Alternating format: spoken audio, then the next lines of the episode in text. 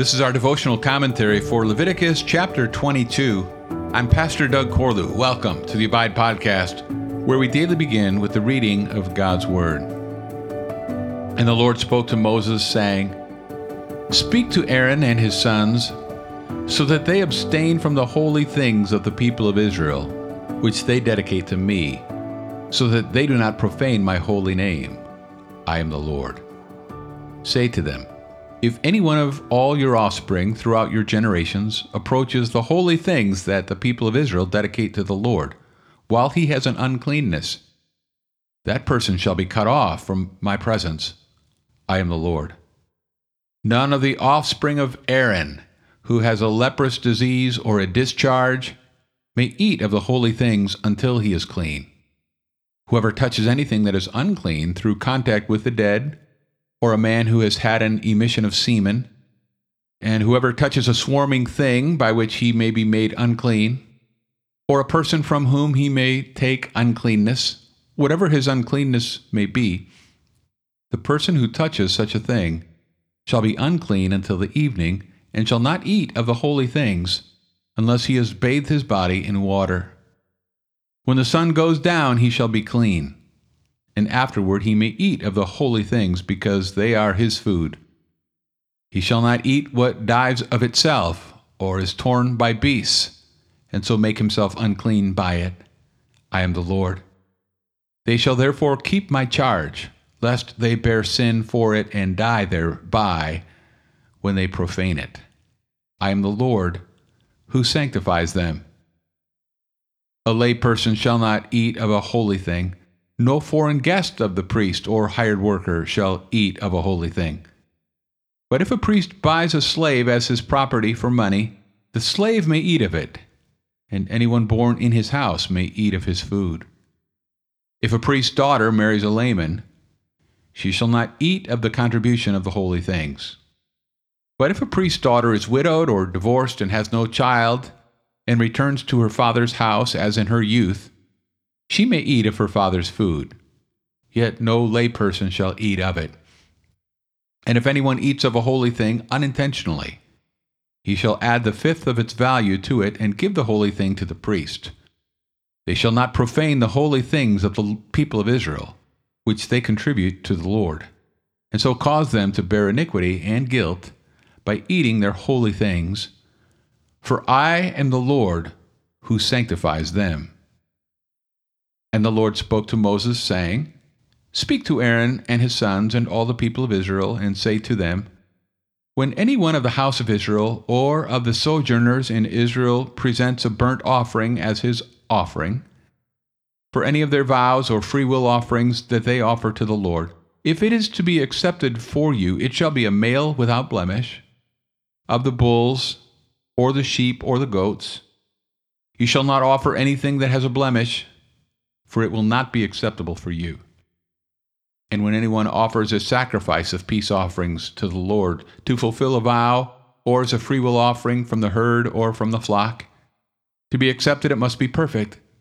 There shall be no blemish in it. Animals blind or disabled or mutilated, or having a discharge or an itch or scabs, you shall not offer to the Lord or give them to the Lord as a food offering on the altar. You may present a bull or, or lamb that has a part too long or too short for a free will offering, but for a vow offering, it cannot be accepted. Any animal that has its testicles bruised or crushed or torn or cut, you shall not offer to the Lord. You shall not do it within your land, neither shall you offer as the bread of your God any such animals gotten from a foreigner, since there is a blemish in them because of their mutilation, they will not be accepted for you.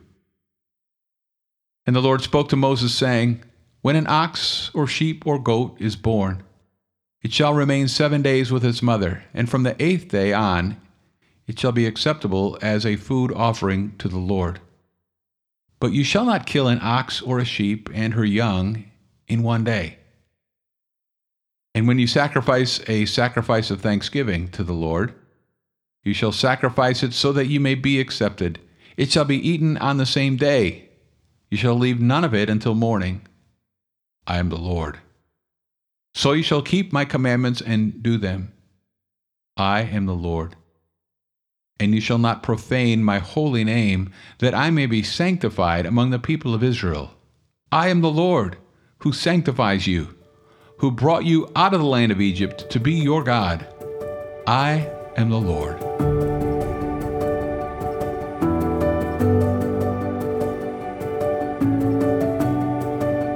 Like chapter 21, Leviticus 22 emphasizes that priests were held to higher standards. As those serving in the holy place of the holy God, they had to be extra careful, lest their ritual impurity defile the Lord's holy precincts.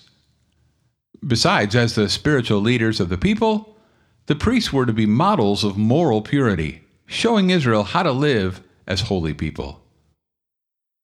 This chapter begins with certain restrictions concerning the eating of priestly food. Whenever a priest was unclean, through skin disease, bodily discharges, or contact with the dead, he was not to officiate at the sacrifices, nor eat the portions that would otherwise be allowed. With no land of their own, the priests depended on these food offerings, along with the tithes of the people, for their own living. Naturally, the priest's family also ate the holy things, but who counted as belonging to the priest's family? This question is answered in verses 10 through 16.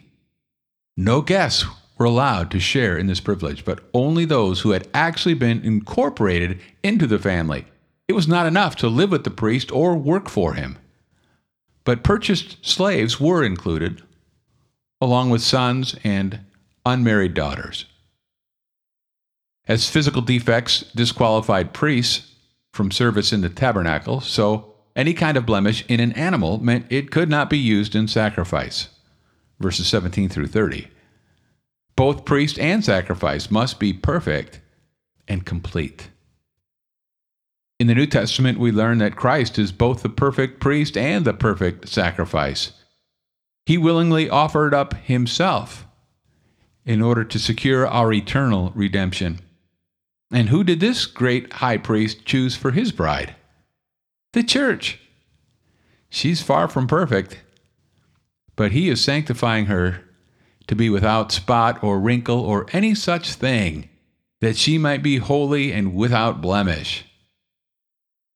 The demand for holiness is not reduced in the New Testament, but the moral standards are upheld without the ceremonial requirements. So Christ brings a redemption that includes those with physical deformities. The maimed, the lame, and the blind are invited to his marriage feast, and grace is extended to eunuchs and foreigners. None of us are qualified, but all of us are welcome. Saved by grace through faith, all Christians must then pursue holiness. But the New Testament echoes the emphasis of these chapters by teaching that spiritual leaders are still held to higher standards. They must undertake their duties with special reverence as they imitate Christ and serve in His power. Thanks for listening to the Abide Podcast. For more information about Summit Church of Alta, go to summitefc.com, and I'll meet you again next time as we abide, living daily in the Word